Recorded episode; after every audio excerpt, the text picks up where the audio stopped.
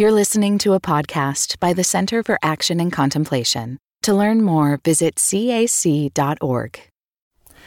Greetings. Uh, I'm Jim Finley. Welcome to Turning to the Mystics.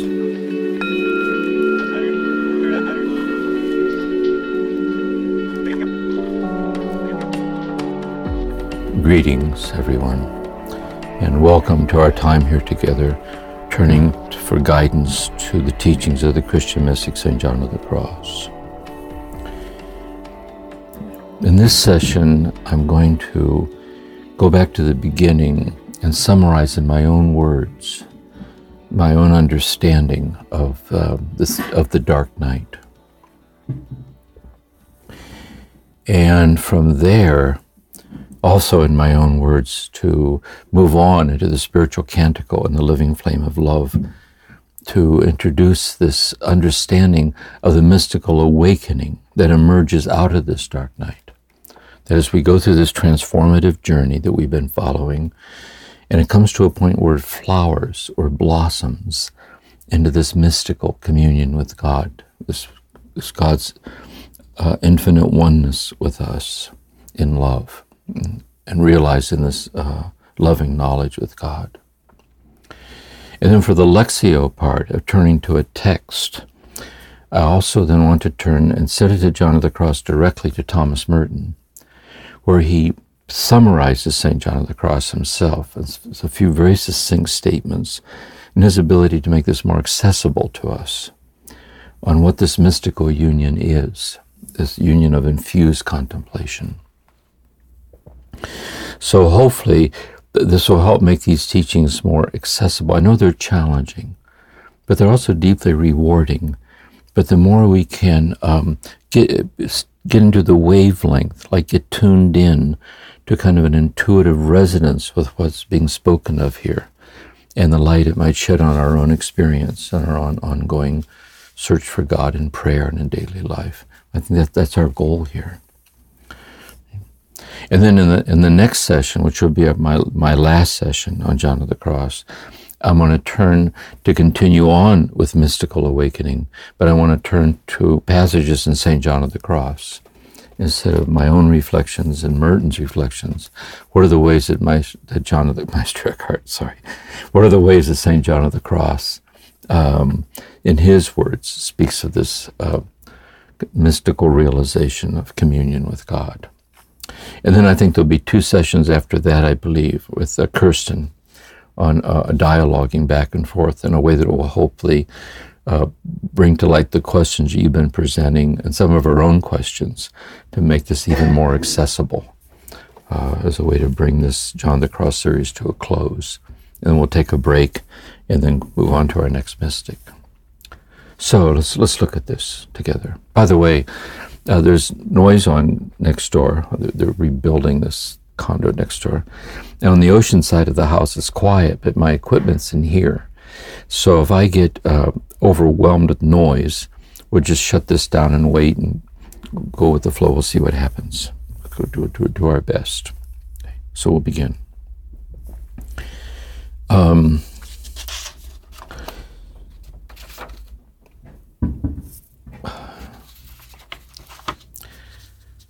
uh, John of the Cross is assuming, and all these Christian mystic teachers are assuming this, on the importance of our life of devotional sincerity in um, living the Christian life.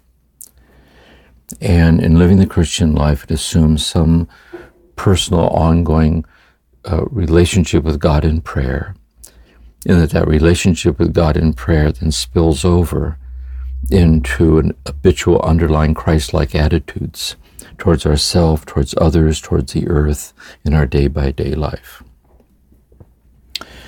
And he's assuming also then that this, this life of ours is this Christian life, efficacious unto holiness.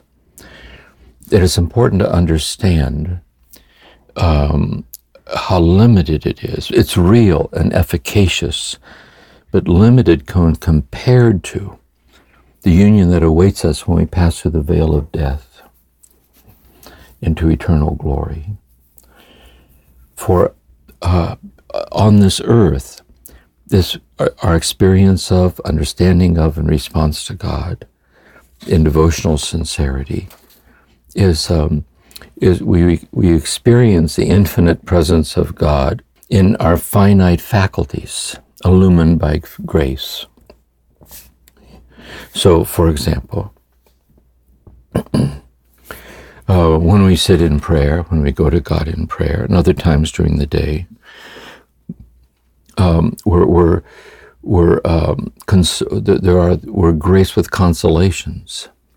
We're graced sometimes with a sense of inner warmth, or um, a, a, sense of um, the felt sense of the presence of God uh, sustaining us in our life, and uh, we're grateful for that. So this this but because the the, the gratification that we receive in these ways is a gratification through our finite abilities to be gratified. It's a finite way of efficaciously experiencing the infinite presence of God in our heart through consolations, through affect, through love. Likewise, what we know of God in the reading of Scripture and reading spiritual books, in the insights that we gain, through the reading of Scripture. Uh, it's, a, it's the infinite knowledge of God received into our finite understanding of ourselves, illumined by faith. That, that our finite abilities is just finite human beings, illumined by faith. There is this finite modality of, of efficaciously experiencing the infinite presence of God and so on. And this is our life. This is our life, and we walk this walk and we live this way.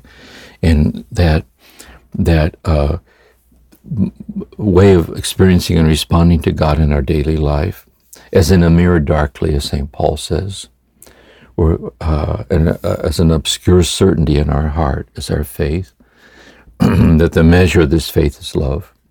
And then we live by hope that when death comes and we pass through the veil of death, that will move from God being mediated or incarnate in finite ways of understanding the infinite presence of God, in finite ways of experiencing the loving union with God, will cross over into glory, into infinitely uh, realizing the infinite presence of God, sharing in God's own life as perfectly as God shares in God's life in our eternal nothingness without God in the full light of glory.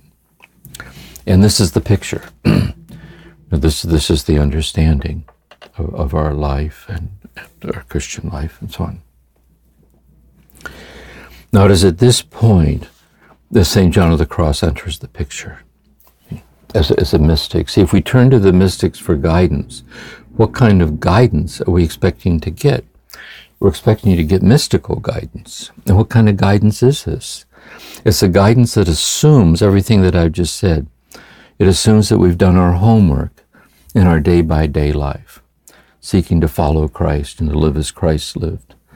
And uh, uh, through, our ref- through our reflections and through our insights and through our consolations and reassurances and, and so on. It assumes that efficacious unto holiness is uh, passing through the veil of death into this infinite glory, union with God. What St. John of the Cross is saying is what happens to some people, I put it this way, is that God uh, decides not to wait until we're dead to begin to infuse into us. How, how shall we put this?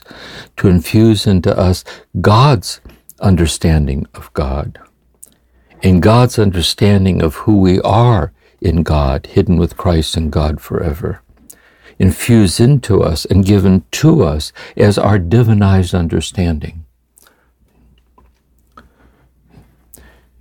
And God decides not to wait until we're dead to infuse into our heart the consummation of our ultimate desire, this love union, this loving union with God that uh, how do we experience God's love, God's love for us, and God's love.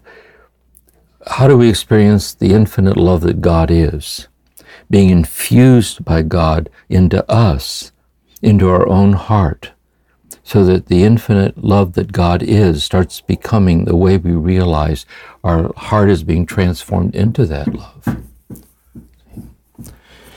And that this, this divinization through grace does not mean insofar as it occurs, and we were in the earlier talk on married love, it occurs to some degrees in all of us in married love and our love for our children and solitude and art and poetry and service are echoes and intimations of this. But in this fullness that John of the Cross is speaking of, it doesn't mean then that we're holier than those that are not graced with this, these infused states of contemplation.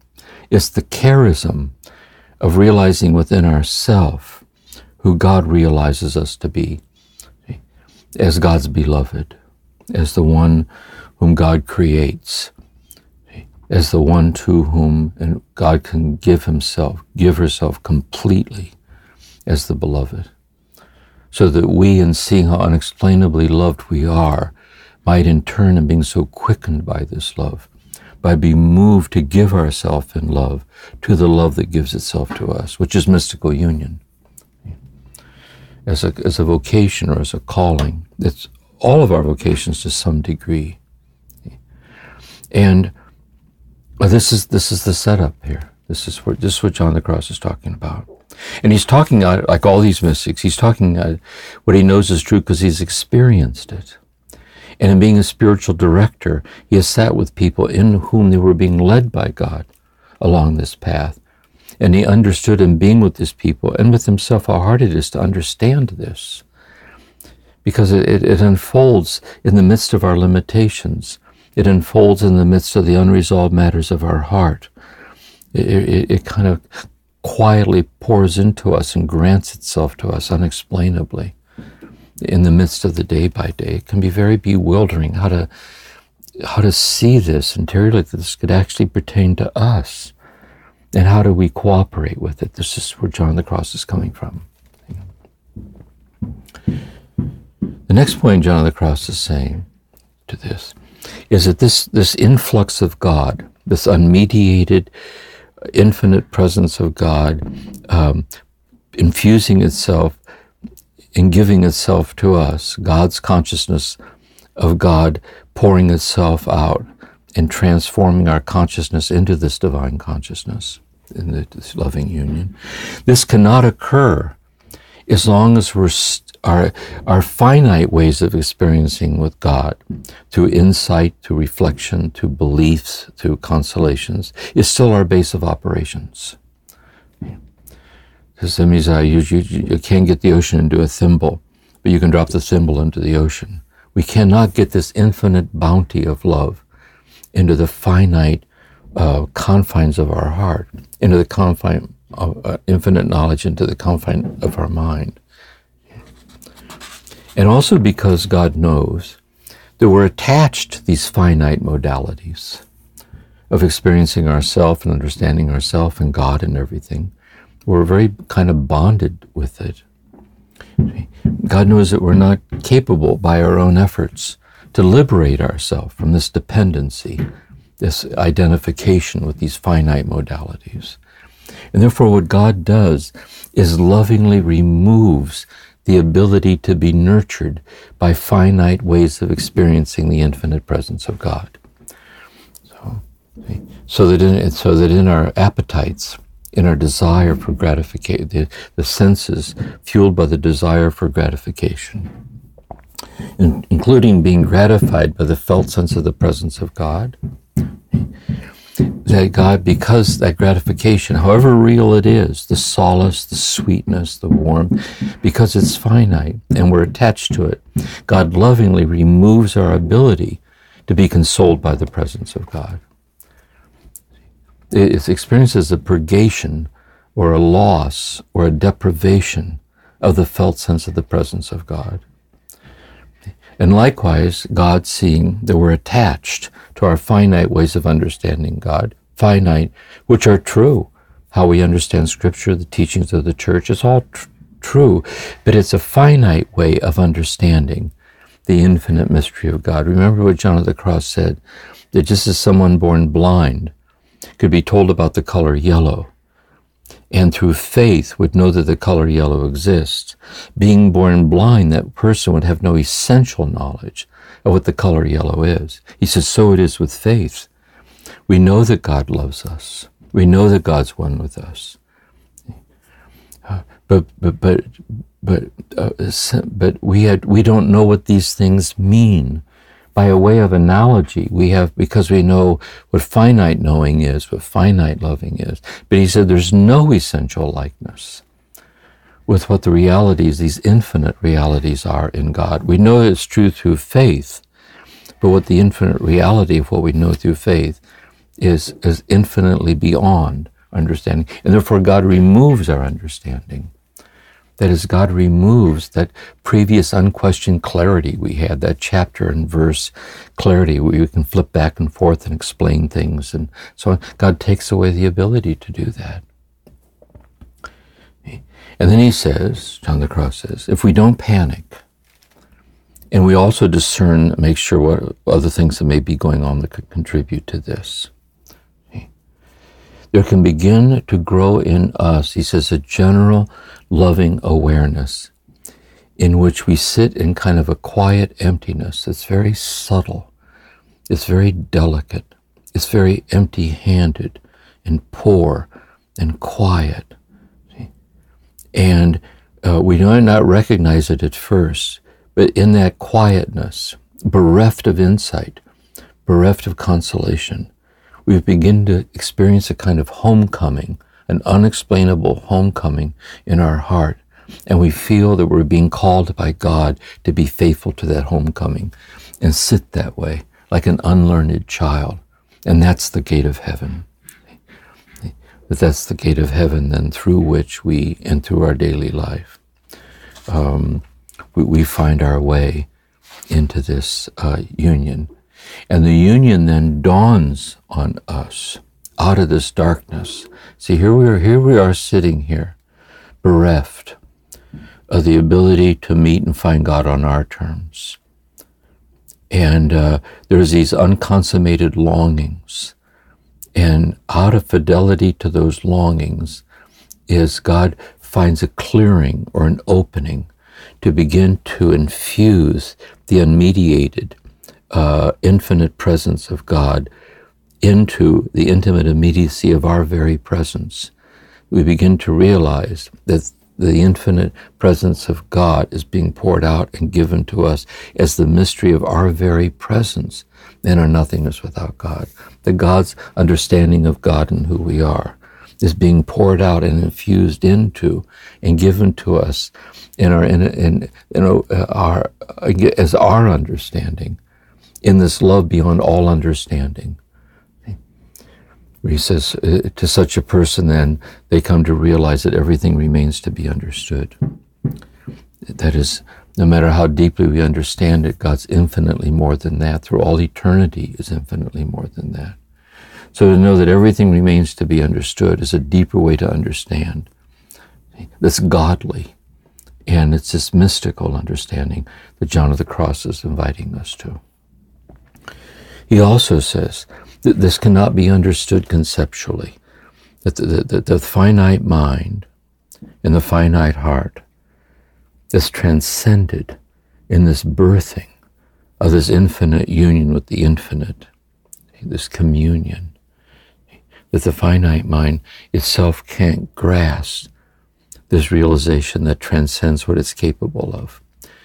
But although we can't grasp it, we unexplainably realize that it's happening to us. And so the whole of the spiritual canticle then is how do we be faithful to that? See? It's, it's so subtle and so unexpectedly intimate.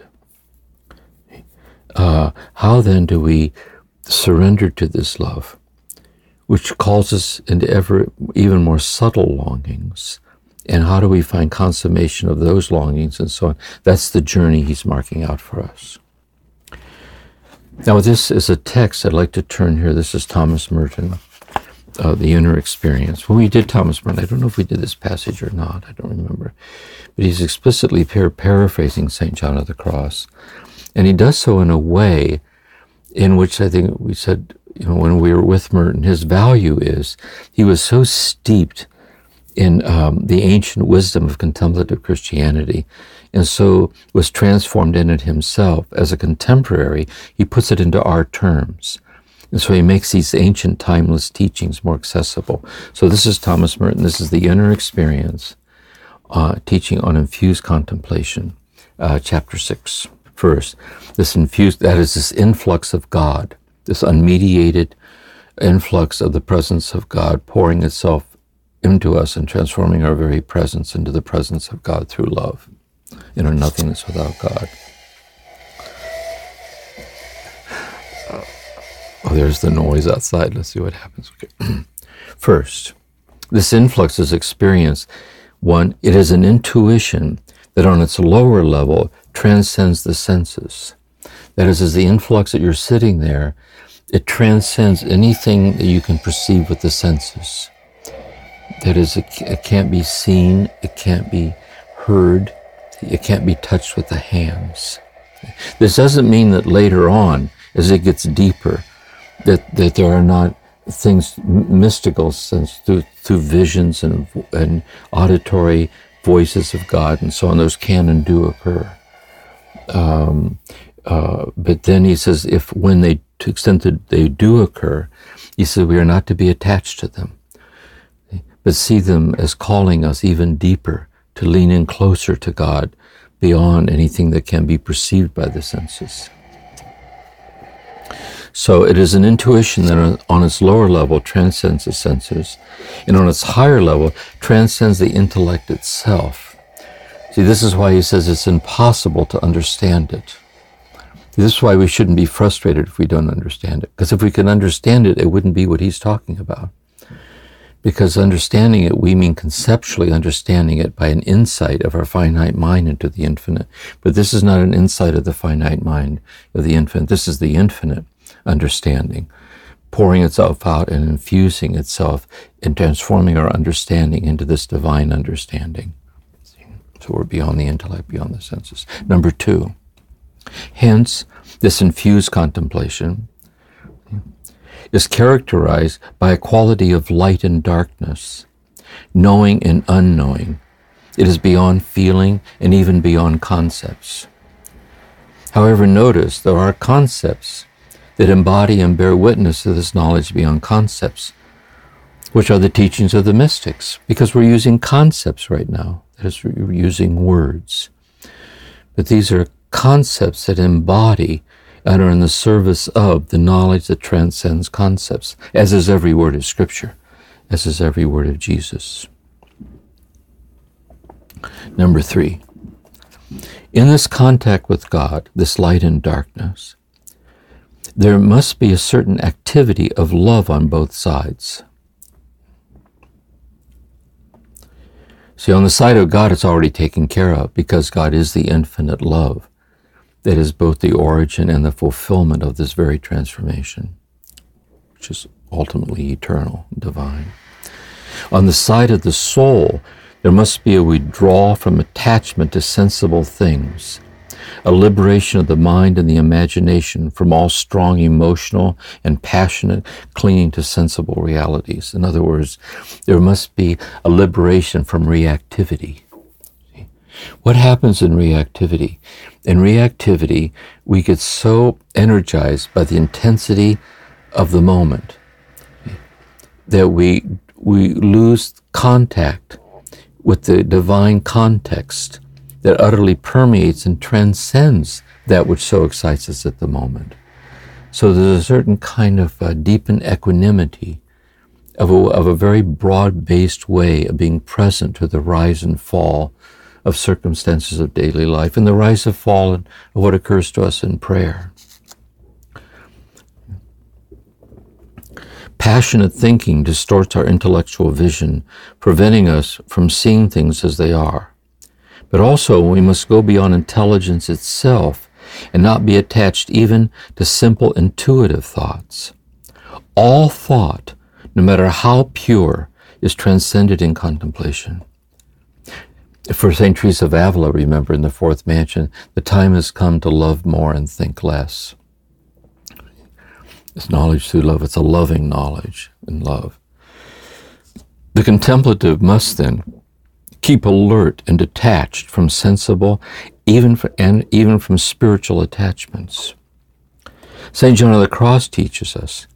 But likewise, if, if I receive an inner illumination, like an influx of deep joy, um, I'm to realize that the influx of deep joy is happening but to realize because it's in the phenomenal order of what rises and falls, I'm not to become attached to that influx of joy or union. Likewise, if in the deprivation of joy, I'm not to be attached to my deprivation of joy, because the deprivation of joy is simply the deprivation of what's infinitely less than the joy of God, that's beyond the joy that arises and, and falls, arises and falls. This is the eternal joy, uh, boundless in all directions. This present in, but not limited to, uh, moments of joy. It's also present in, in a hidden way, in the loss of joy. The contemplative then must keep alert and detached from sensible and even from spiritual attachments. St. John of the Cross teaches us that the contemplative should turn away even from seemingly supernatural visions of God and of his saints in order to remain in the darkness of unknowing. As St. John of the Cross says, these insights that we get or these realizations, we never know for certain where they come from. They could be from God. Uh, they, they could be the mind. It could be from inner realms of consciousness itself. It could be the forces of darkness. So we mustn't ever be attached to them, but be open to all of them.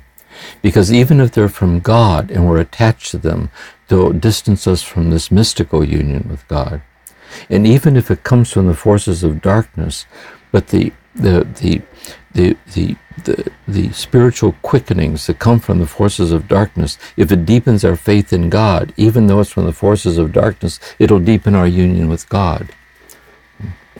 Our only concern here is to do God's will and leaning ever closer to this transformation that God's achieving in us unexplainably in our heart.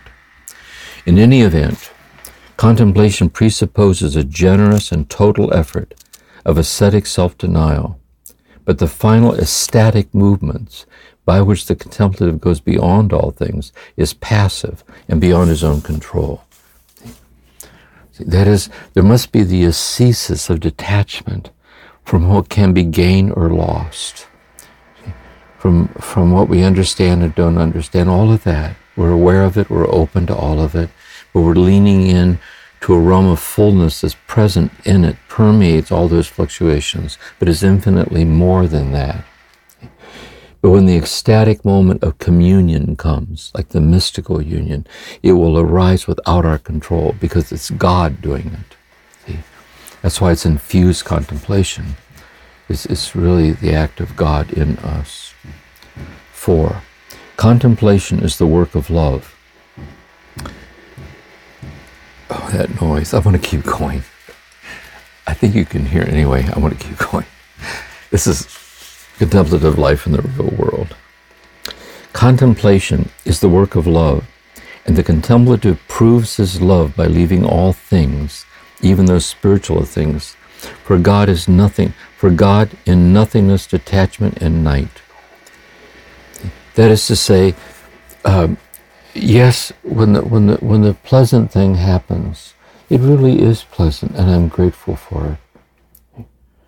But the pleasant thing that happens for which I am grateful and God is present in it is in and of itself infinitely less than the joy that's flowing unexplainably into my heart, and so on. And likewise, when sorrow happens, yes, this is very sorrowful.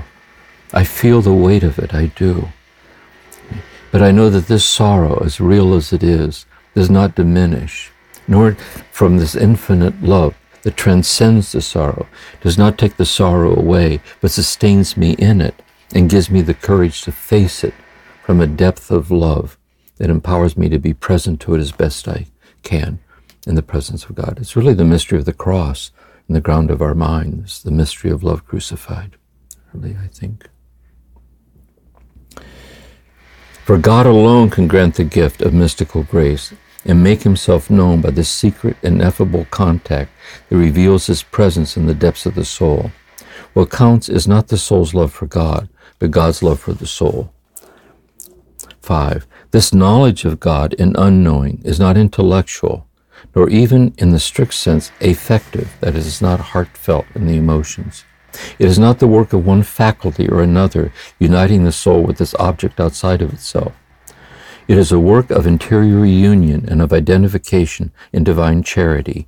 One knows God by becoming one with Him. One apprehends Him by becoming the object of His infinite mercies. And lastly, Six, contemplation is a supernatural love and knowledge of God, simple and obscure, infused by Him into the summit of the soul, giving it a direct experiential contact with God.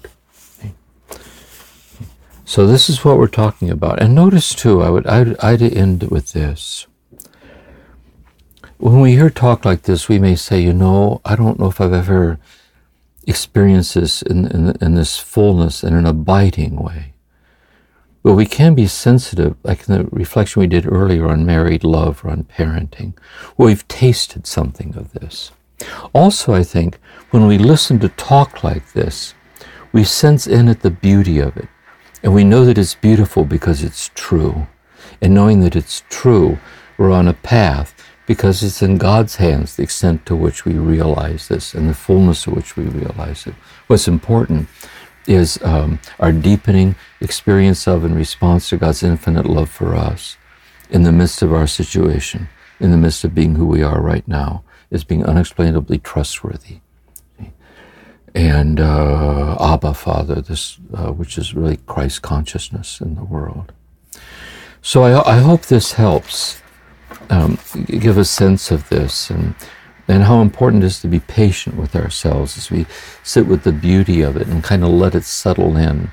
We're right at the edge of spiritual direction right now. That is, if you and I could talk one on one, or if we were on a live silent retreat together, and we could have question and answers. We, you do get to do that through cursive indirectly. It's in a dialogue that you, you kind of get intimations of how this is somehow present in your life, where it wouldn't make any sense to you if it wasn't.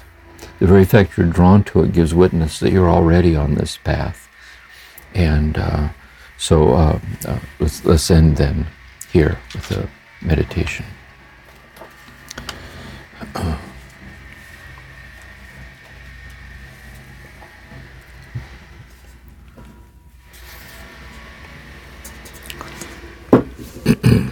I invite you to sit straight, fold your hands and bow. Be still and know I am God.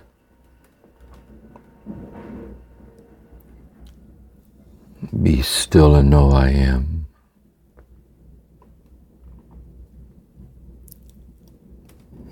Be still and know. Be still. Be.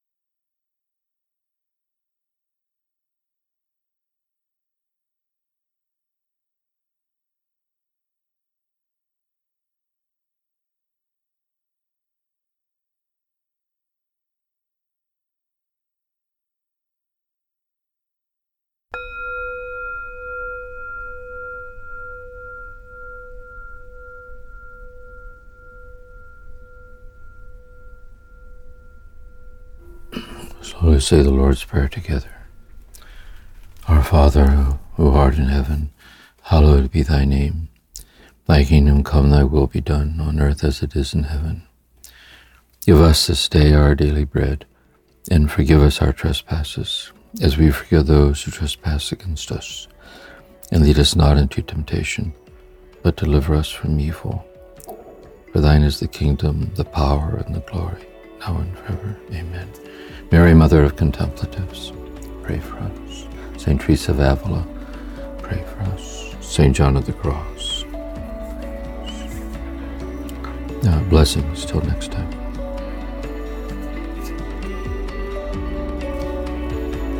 Thank you for listening to this episode of Turning to the Mystics, a podcast created by the Centre for Action and Contemplation. We're planning to do episodes that answer your questions. So if you have a question, please email us at podcasts at cac.org or send us a voicemail. All of this information can be found in the show notes. We'll see you again soon.